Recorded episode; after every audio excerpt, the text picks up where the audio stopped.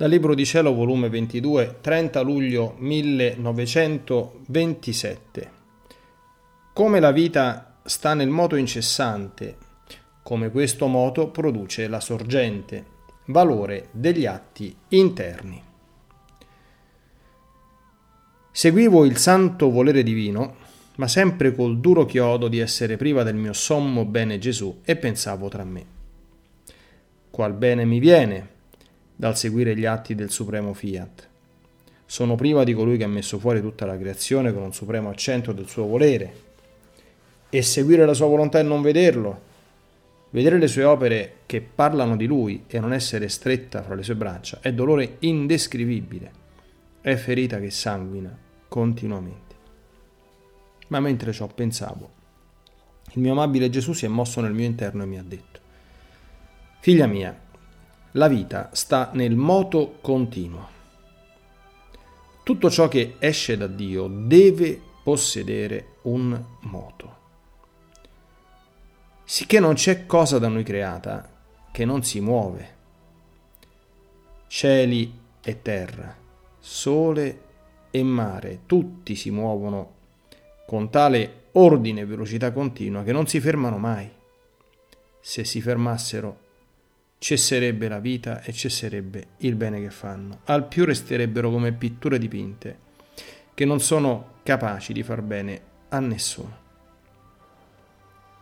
Un bene, un atto, allora si può chiamare vero bene quando tiene il suo moto incessante.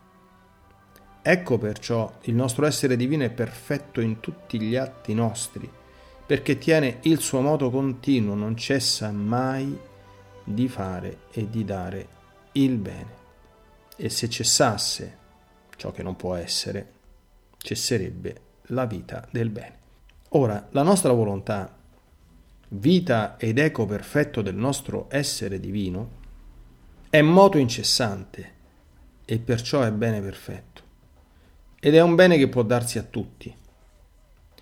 Quando un bene è incessante, tutti lo possono prendere. Il suo moto continuo le fa possedere la sorgente dell'inesauribilità. Quindi chi deve vivere nella mia volontà deve possedere l'eco del mio volere e seguire con moto incessante gli atti suoi. Il bene che ti viene è che ti mette nell'ordine del moto divino, con rapidità incantevole ti muove e tu giri insieme con tutte le cose create gli atti tuoi sono inesauribili e tutti possono prendere il bene di essi perché partono dalla sorgente dell'eterno fiat. E ti pare poco fare un bene che sempre sorge? Ed è questa la causa per cui nelle creature non si vedono veri beni e perfetti, perché le loro virtù sono interrotte.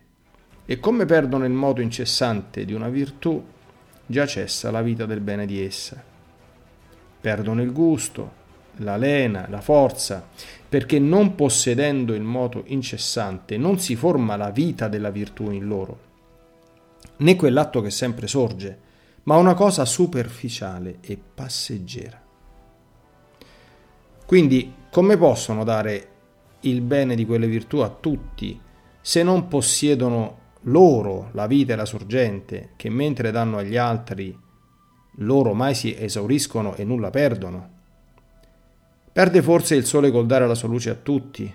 No, certo, perché possiede la sorgente della luce ed il suo moto di dare luce è incessante. Perciò, figlia mia, nella mia divina volontà gli atti tuoi, le tue preghiere, il chiedere il suo regno devono tenere il moto incessante per poter impetrare per tutti che il fiat divino sia conosciuto ed amato da tutti. Onde dopo ciò seguivo nel mio interno la santissima ed adorabile volontà divina ed il mio dolce Gesù ha soggiunto.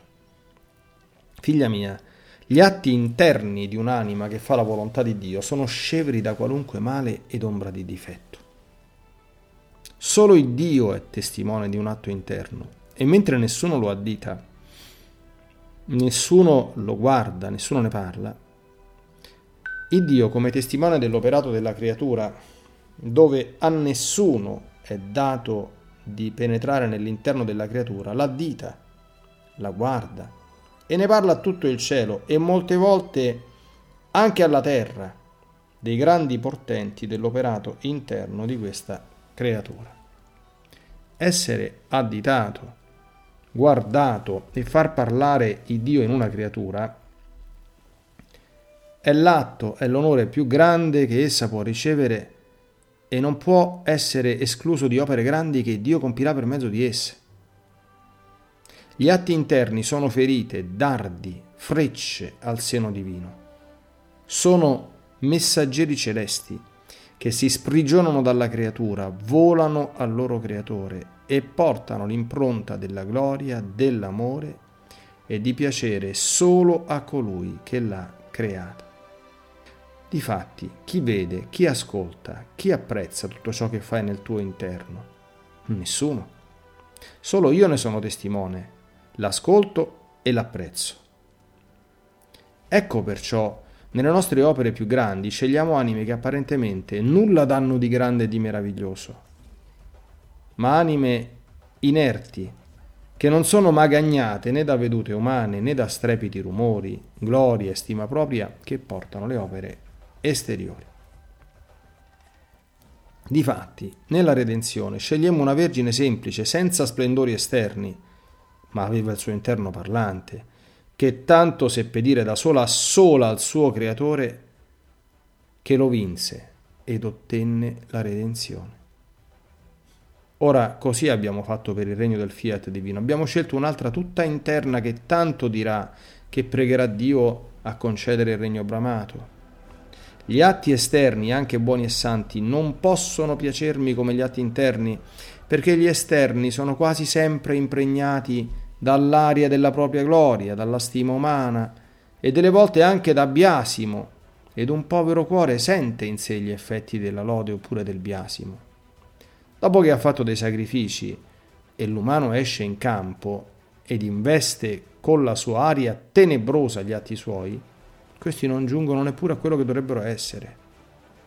Invece un atto interno non è né biasimato né lodato e l'umano non ha da dove entrare. L'anima stessa, non sentendosi adocchiata da nessuno, le sembra che non faccia un granché e perciò i suoi atti sono impregnati tutti di aria celeste. Perciò sii attenta e fa che il tuo interno giri sempre nella mia volontà.